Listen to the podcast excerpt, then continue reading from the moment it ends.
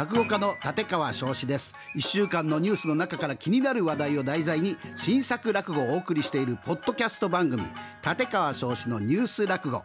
もう聞いていただきましたか？政治家の問題発言や動物たちの微笑ましいエピソードなどなど落語の世界でお楽しみください。アップル、スポティファイ、アマゾンの各ポッドキャストで立川翔志で検索してフォローお願いします。また YouTube でも聞くことができますよ。さらに生放送でいち早く番組をチェックしたい方はラジコで RKB ラジオ立川少子キーサイトを聞いてください。毎週金曜朝6時半から10時まで生放送中です。さらにこの立川少子ニュース落語は本で読むこともできます。お近くの書店ネット通販でお買い求めください。本と音声両方で立川少子のニュース落語。どうぞごひいきに。下田文雄。リーダーズストーリー。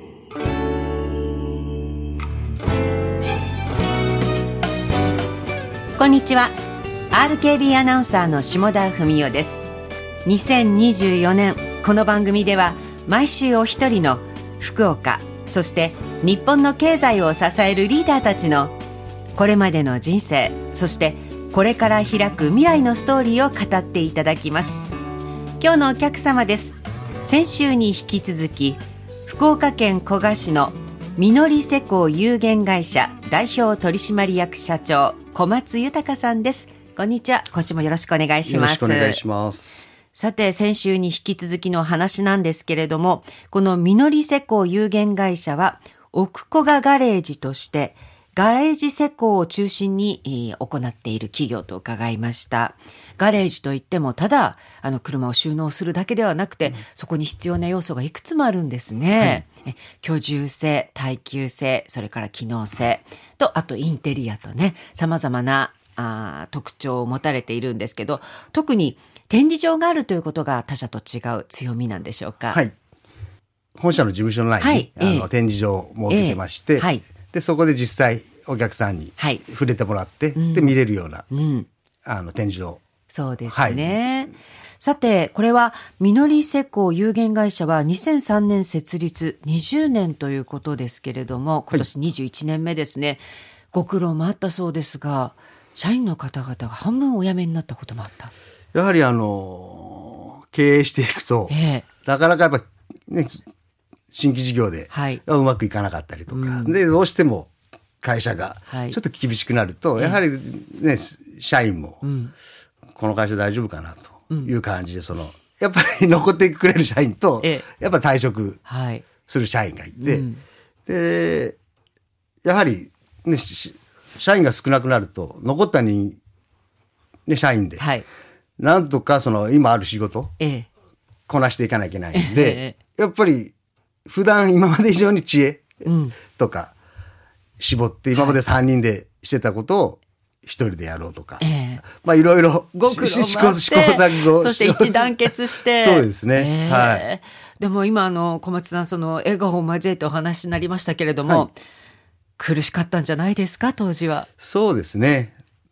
でも苦しいけど、やっぱ自分が蒔いた種だからです。ね。そ のなんとか自分が先頭立って、あの、乗り越えんえといけないからですえね。うんうんまあ、誰にのせいにもできずに、まあ自分の全てミスで会社が少し厳しくなって、ええ。そしたら、あとはちょっと社員に助けてもらいながら、えそう。なんとか立て直すために、ええ。まあ、諦めたらですね、うん終わりなんて。そうですよねはい。まあ、諦めずに。そうまあ、元気に。元気に。そういう時に支えになったことってどういうことだったんですか？あそうですね。やっぱり、ここを乗り切ると、新しい、またところが見えてくるんで、ええやっぱ乗り越えた後は、少し楽できるかなとか、なんかそういう、はいその時はもう、はいまあ、日々が必死だからですね。ええなかなか、その、まあ、乗り越えたい、まあ、必死でな、そうですそうですね。無我夢中ということですね。そしてあの20年間のご苦労もあり、はい。でもやっぱり独立して、はい。今そのガレージというこだわりのものをこう提供する会社となって、はい。代表となって、はい。よかったなと思われますか？そうですね。まあ、厳しいこともあるんですけど、まあ、自分が、まあ、したいことは、ね、社長になるとできるんでですね、ん。その、まあ失敗もあるんですけど、ええやっぱやりたいことがやれる魅力はあると思います。はい。はい。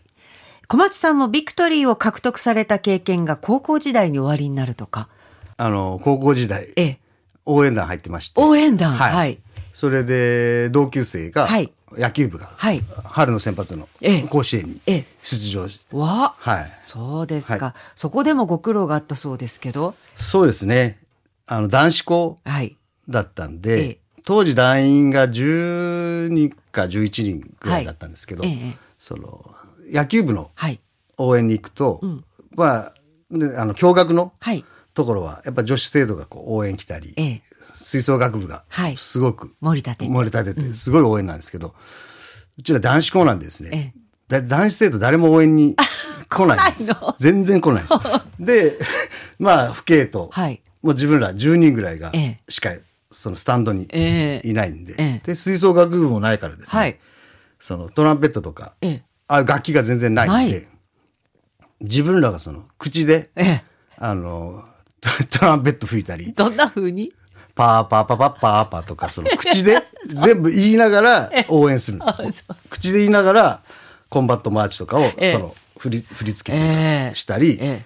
もうずーっとその、広い球場でえ、10人ぐらいで、その、口で吹きながら野球部を 盛り立てて。盛り立て、えそれでもね、野球部の、え。ええ。まあ自分らが頑張ってるより、え 野球部のええ同級生が、はいその、そ春のの応援、はい華やかな応援と、こっちは地味な応援、えでも、結果ではですえ。ね、はい。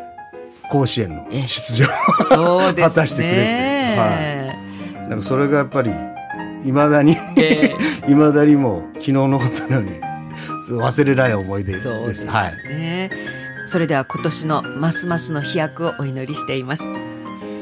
先週、そして今週のお客様は福岡県古賀市のみのり施工有限会社代表取締役社長小松豊さんでした。どうもありがとうございましたありがと。うございました。お相手は下田文夫でした。それではまた。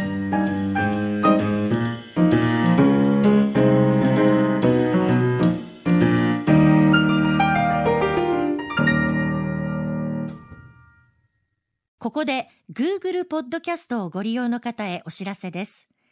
Google ポッドキャストは2024年6月23日をもってサービスを終了します。